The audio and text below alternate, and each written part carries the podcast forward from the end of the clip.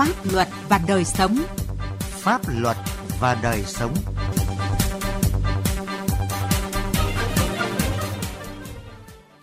Kính chào quý vị và các bạn. Chương trình Pháp luật và đời sống hôm nay có những nội dung sau. Thái Bình, tín dụng đen len lỏi cả vào trường học. Hải quan chủ động phối hợp ngăn chặn ma túy thẩm lậu qua biên giới. Pháp luật đồng hành.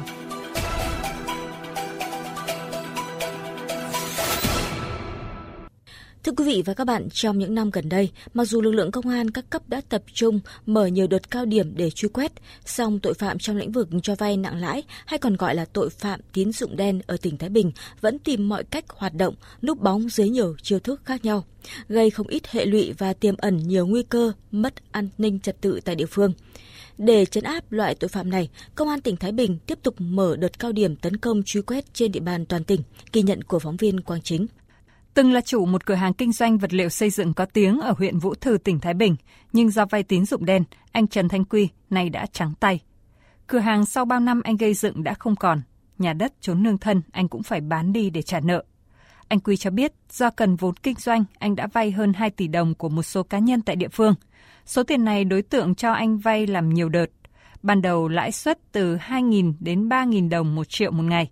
Về sau có những lúc bức bách anh phải trả lãi đến mười nghìn đồng một triệu một ngày. Lãi suất cao, kinh doanh không thuận lợi nên anh Quy mất khả năng thanh toán, bị chủ nợ đe dọa, khủng bố tinh thần. Có thời điểm anh phải bỏ quê hương vào Nam sinh sống. Trong đầu mình còn trả đều gì ngon ngọt anh em. Sau đó người ta gọi điện đe dọa, uy hiếp tinh thần, chúng nó kéo đến nhà, ném chất bẩn, sơn, mắm tôm vào cửa nhà, quán mình. Mọi người cảnh giác với bất kỳ cái khoản vay tiền nào, nhất là những khoản nó đi vay tín dụng đen lãi suất cao như này. Bản thân tôi trước ở góc độ địa phương thì cũng là một người thành đạt, nhưng mà sau khi dính vào cái tín dụng đen này, bây giờ trắng tay, tài sản chẳng còn gì, tình cảm gia đình nó cũng sứt mẻ. Anh Trần Thanh Quy chỉ là một trong nhiều nạn nhân của tội phạm tín dụng đen ở Thái Bình trong thời gian qua. Những năm qua, dù các cấp các ngành và lực lượng công an tỉnh Thái Bình đã triển khai đồng bộ các biện pháp phòng ngừa, đấu tranh với tội phạm và vi phạm pháp luật liên quan đến tín dụng đen, song hoạt động của loại tội phạm này trên địa bàn tỉnh vẫn tiềm ẩn diễn biến phức tạp. Khi thực hiện hành vi phạm tội, các đối tượng thường thỏa thuận miệng về số tiền vay và lãi vay, chỉ yêu cầu người vay đưa giấy tờ tùy thân để làm tin. Khi lập hợp đồng vay mượn, không thể hiện lãi suất, thường cộng cả gốc và lãi vào giấy biên nhận hoặc lập các hợp đồng giả để che giấu bản chất cho vay lãi nặng. Đáng chú ý, tín dụng đen đã len lỏi vào các trường học, đối tượng cho học sinh, sinh viên vay tiền. Theo Đại úy Lê Văn Thiệu, Phó trưởng Công an huyện Vũ Thư, để đối phó với cơ quan công an, các đối tượng đã dùng nhiều thủ đoạn. Các đối tượng thay đổi cái phương thức hoạt động, tinh vi hơn, xảo quyệt hơn. Và bây giờ toàn bộ liên lạc cho vay biến tướng dưới hình thức cho mượn tiền để mua bán xe, cho mượn tiền để mua nhà đất. Phần lãi suất sẽ lập một cái tờ giấy khác. Khi mà các đối tượng bị bắt, ấy, mình nhìn thì hãy hình dung là dân sự, nhưng mà bản chất là cho vay lãi nặng. Có cái trường hợp là trước ngày thì có thể là thanh toán lãi bằng hình thức chuyển khoản, bằng hình thức đưa tiền mặt hoặc nhận giấy trừ vào sổ. Nhưng mà bây giờ các đối tượng biến tướng hết, chỉ có giao dịch đưa tiền mà không ghi chép gì. Cùng với cho vay truyền thống, hiện tội phạm tín dụng đen ở Thái Bình có sự chuyển đổi, đối tượng sử dụng mạng xã hội cho vay trực tuyến, vay qua các ứng dụng, gửi tin nhắn qua điện thoại di động để đăng tin quảng cáo, vay ngang hàng biến tướng, núp bóng dưới các công ty hỗ trợ tài chính. Đặc biệt đã phát hiện hình thức kết nối Internet trả phí T G hai bốn bảy. Thiếu tá Phan Minh Hoàng, Phó trưởng Công an thành phố Thái Bình cho biết. Công an thành phố đã đấu tranh với một cái đường dây do một đối tượng người Phòng cầm đầu, quy mô đặc biệt lớn, tổ chức hết sức là tinh vi, chia làm ba cấp: cấp lãnh đạo, cấp quản lý và cấp nhân viên. Thì cấp lãnh đạo là nó chịu trách nhiệm bơm tiền cho toàn bộ các cái đại lý hoạt động trên địa bàn toàn tỉnh Thái Bình và các địa bàn tỉnh lân cận như là Hưng Yên. Cái đối tượng quản lý có cái trách nhiệm quản lý cái số nhân viên, thuê nhà cho từng nhân viên ở, cái điện thoại và các phương tiện để nhân viên sử dụng là xe máy cũng được các đối tượng cầm đầu là trang bị và gắn các thiết bị định vị để theo dõi giám sát hoạt động thu hồi nợ, cũng như là nhanh chóng phát hiện cái trường hợp mà nhân viên bị cơ quan chức năng triệu tập thì các đối tượng sẽ tiêu hủy chứng cứ. Trước tính phức tạp của tình hình tội phạm, Công an tỉnh Thái Bình đã triển khai đồng bộ các biện pháp nghiệp vụ, ra soát, lập danh sách theo dõi các công ty, doanh nghiệp, nhóm đối tượng hoạt động liên quan đến tín dụng đen, thường xuyên gọi hỏi răn đe, yêu cầu cam kết không vi phạm. Đại tá Phạm Mạnh Hùng, Phó Giám đốc, Thủ trưởng Cơ quan Cảnh sát điều tra Công an tỉnh Thái Bình cho biết, Ban Giám đốc Công an tỉnh đã chỉ đạo các phòng nghiệp vụ cùng Công an các huyện, thành phố tăng cường công tác nắm tình hình, tiếp nhận, giải quyết tố giác, tin báo tội phạm liên quan đến tín dụng đen, tích cực thu thập củng cố tài liệu xác lập chuyên án đấu tranh đối với các băng ổ nhóm có dấu hiệu hoạt động tín dụng đen. Lãnh đạo Công an tỉnh đã kịp thời báo cáo lãnh đạo bộ cho phép thành lập cái phòng an ninh mạng và phòng chống tội phạm công nghệ cao. Từ khi thành lập đến nay là hơn một năm nhưng mà đã phát hiện rất nhiều các vụ việc và phối hợp với các phòng nghiệp vụ để xử lý vụ việc cũng như các đối tượng hoạt động liên quan đến tín dụng đen. Với cái sự quyết tâm rất là cao về cái tấn công chấn áp tội phạm, tính riêng từ đầu năm đến giờ là mười tháng, lực lượng Công an tỉnh đã phát hiện xử lý ba mươi tám vụ, năm mươi bảy đối tượng. Riêng trong cái đợt cao điểm từ ngày mười lăm tháng chín năm hai mươi ba đến nay đã bắt và khởi tố mười hai vụ và mười tám bị can. Điều đáng chú ý là cái tình trạng quảng cáo, dán tờ rơi để mời chào cho vay tiền đã giảm đáng kể và tình trạng đe dọa khủng bố tinh thần, cưỡng đoạt tài sản, đòi, xiết nợ thuê không còn phức tạp như những năm trước đây.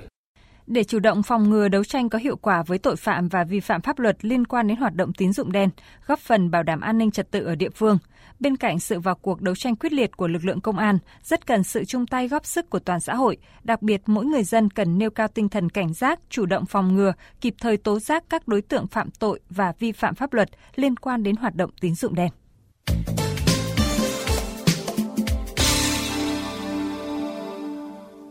Thưa quý vị và các bạn, tội phạm ma túy diễn biến phức tạp, mang tính chất manh động và nguy hiểm, khó kiểm soát hơn khi đưa ra thị trường nhiều loại ma túy mới. Để nâng cao hiệu quả công tác phòng chống và kiểm soát ma túy, lực lượng hải quan đã phối hợp hiệu quả với lực lượng chức năng tạo sức mạnh tổng hợp ngăn chặn ma túy thẩm lậu qua biên giới.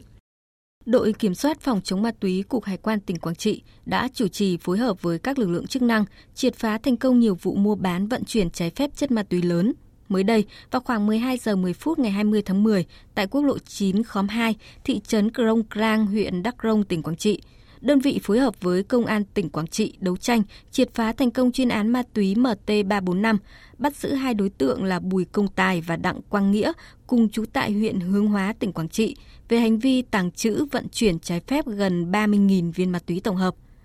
Qua công tác đấu tranh, lực lượng chuyên trách phòng chống ma túy Cục Hải quan tỉnh Quảng Trị nhận thấy, các đối tượng thường hình thành các đường dây mua bán trái phép chất ma túy với số lượng lớn, tính chất nguy hiểm, thủ đoạn tinh vi. Đặc biệt, sau khi các lực lượng chức năng triệt phá các đường dây vận chuyển mua bán trái phép các chất ma túy qua cửa khẩu quốc tế La Bảo, các đối tượng có xu hướng dịch chuyển luồng cung cấp ma túy thông qua cửa khẩu quốc tế La Lai. Các loại ma túy phổ biến được vận chuyển qua cửa khẩu đường bộ gồm thuốc lắc, ma túy đá, ketamin và mới đây xuất hiện loại ma túy tổng hợp dạng bột gọi là nước vui. Chính vì vậy, theo ông Hồ Sĩ Trị, Phó Cục trưởng Cục Hải quan tỉnh Quảng Trị, để nâng cao hơn nữa hiệu quả hoạt động công tác đấu tranh phòng chống ma túy trong địa bàn hoạt động hải quan, ngành hải quan cần đẩy mạnh ứng dụng khoa học công nghệ, áp dụng kỹ thuật quản lý rủi ro, xác định trọng điểm, nâng cao năng lực, kỹ năng của công chức hải quan về nhận diện, đánh giá và xác định nghi vấn vi phạm trong quá trình thực hiện công tác kiểm tra, giám sát, kiểm soát hải quan. Đầu tư cơ sở hạ tầng, rồi trang thiết bị, kiểm soát chặt chẽ đối với các cái đối tượng buôn lậu và đặc biệt là vận chuyển trái phép các chất ma túy. Và cũng rất mong muốn Tổng cục Hải quan tạo điều kiện đầu tư thêm trang thiết bị phục vụ cho kiểm tra kiểm soát. Còn tại Lào Cai, Cục Hải quan tỉnh đã phối hợp với Công an, Bộ đội Biên phòng và chính quyền địa phương trong việc trao đổi, cung cấp thông tin và ngăn chặn, phát hiện, bắt giữ đối tượng vận chuyển trái phép chất ma túy. Qua đó nâng cao tinh thần cảnh giác, tố giác tội phạm ma túy, không để người dân bị lôi kéo tiếp tay cho hoạt động phạm tội về ma túy. Ông Nguyễn Thế Hùng, Phó Chi cục trưởng Chi cục Hải quan cửa khẩu Lào Cai cho biết. Tăng cường công tác tuần tra kiểm soát về địa bàn trọng điểm, đặc biệt chú ý đến các cái khu vực cửa khẩu, khu vực sông suối biên giới nhằm ngăn ngừa, phòng ngừa tình trạng vận chuyển trái phép biên giới. Tổng cục Hải quan nhận định tội phạm ma túy ngày càng phức tạp, vì vậy công tác phối hợp chia sẻ thông tin giữa ngành hải quan với các cơ quan trong và ngoài nước rất quan trọng để phòng ngừa đấu tranh với loại tội phạm này. Theo đó, ở trong nước, công tác phối hợp giữa lực lượng hải quan và công an đã đạt được kết quả tích cực, góp phần bóc gỡ nhiều đường dây tội phạm ma túy xuyên quốc gia, bắt giữ nhiều đối tượng và thu giữ nhiều tang vật. Trong hợp tác với các cơ quan tổ chức nước ngoài, thời gian qua, Tổng cục Hải quan tích cực tham gia các dự án của Ủy ban Kiểm soát ma túy quốc tế, trao đổi thông tin có liên quan đến hoạt động phòng chống và kiểm soát ma túy với Văn phòng Tình báo Hải quan khu vực châu Á-Thái Bình Dương, Văn phòng Liên lạc qua biên giới, cơ quan phòng chống ma túy của Mỹ để kịp thời phát hiện ngăn chặn các hành vi vận chuyển trái phép qua biên giới, đồng thời phối hợp với Văn phòng Cơ quan Phòng chống ma túy và tội phạm Liên Hợp Quốc tại Hà Nội thực hiện triển khai chương trình kiểm soát container toàn cầu tại một số cảng biển. Bà Phạm Thị Thu Hương, trưởng phòng Phòng thu thập xử lý thông tin nghiệp vụ kiểm soát hải quan, Cục điều tra chống buôn lậu, Tổng cục Hải quan cho biết. Chúng tôi cũng thiết lập cái đầu mối với lại các cơ quan chức năng khác, trong đó có cơ quan công an. Còn về góc độ quốc tế thì chúng tôi đang phối hợp với các đơn vị điều phối là Hải quan Trung Quốc, Văn phòng Tình báo Khu vực Châu Á Thái Bình Dương và Văn phòng u en o đê xê để làm sao đảm bảo theo đúng định hướng của chỉ đạo, đó là chúng ta phải phát hiện đường dây ổ nhóm từ nước nguồn, nước trung chuyển cho đến nước đích. Thông qua việc trao đổi khai thác các công cụ nền tảng liên lạc trực tuyến, tham gia các khóa đào tạo, các buổi hội thảo và trao đổi thông tin, kinh nghiệm trong khuôn khổ hoạt động của các dự án, Tổng cục Hải quan đã thu thập, nắm bắt, trao đổi nhiều thông tin hữu ích, quan trọng, góp phần nâng cao hiệu quả công tác tham mưu cho lãnh đạo các cấp, công tác cảnh báo, hướng dẫn và hỗ trợ xác minh, điều tra đối với hoạt động phòng chống ma túy của ngành hải quan. Chương trình Pháp luật và đời sống hôm nay xin dừng tại đây. Chương trình do biên tập viên Quang Chính biên soạn. Xin chào và hẹn gặp lại quý vị trong các chương trình sau. Những năm qua, Đảng và Nhà nước đã ban hành nhiều chủ trương chính sách quan trọng nhằm nâng cao đời sống vật chất và tinh thần của cộng đồng dân tộc Việt Nam và đặc biệt là người dân tộc thiểu số. Bên cạnh các chính sách phát triển kinh tế xã hội, trợ giúp pháp lý được xác định là chính sách ưu đãi dành cho đồng bào dân tộc thiểu số cư trú tại vùng có điều kiện kinh tế xã hội đặc biệt khó khăn. Theo quy định của Luật trợ giúp pháp lý, các trường hợp người dân tộc thiểu số được nhà nước cung cấp dịch vụ trợ giúp pháp lý hoàn toàn miễn phí, không phải trả tiền, lợi ích vật chất hay lợi ích khác bao gồm người dân tộc thiểu số cư trú ở vùng có điều kiện kinh tế xã hội đặc biệt khó khăn hoặc người dân tộc thiểu số là người có công với cách mạng, là người thuộc hộ nghèo, là trẻ em, là người bị buộc tội từ đủ mười sáu đến dưới mười tám tuổi, là người bị buộc tội thuộc hộ cận nghèo. Hoặc người dân tộc thiểu số thuộc một trong các trường hợp có khó khăn về tài chính, quy định tại khoản bảy, điều bảy Luật trợ giúp pháp lý sau đây. Cha đẻ, mẹ đẻ, vợ, chồng, con của liệt sĩ và người có công nuôi dưỡng khi liệt sĩ còn nhỏ, người nhiễm chất độc da cam, người cao tuổi, người khuyết tật, người từ đủ mười sáu tuổi đến dưới mười tám tuổi là bị hại trong vụ án hình sự, nạn nhân trong vụ việc bạo lực gia đình, nạn nhân của hành vi mua bán người theo quy định của Luật phòng chống mua bán người, người nhiễm hát i vê.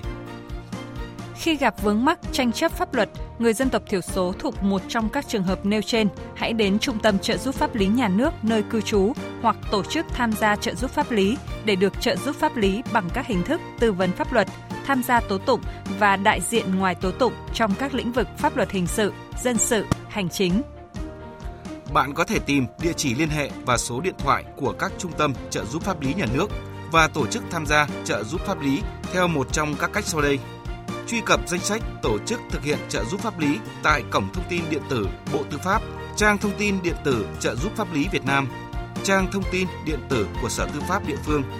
hoặc gọi về Cục Trợ giúp pháp lý Bộ Tư pháp theo số điện thoại không hai bốn sáu hai bảy ba chín sáu ba một để được cung cấp thông tin liên hệ.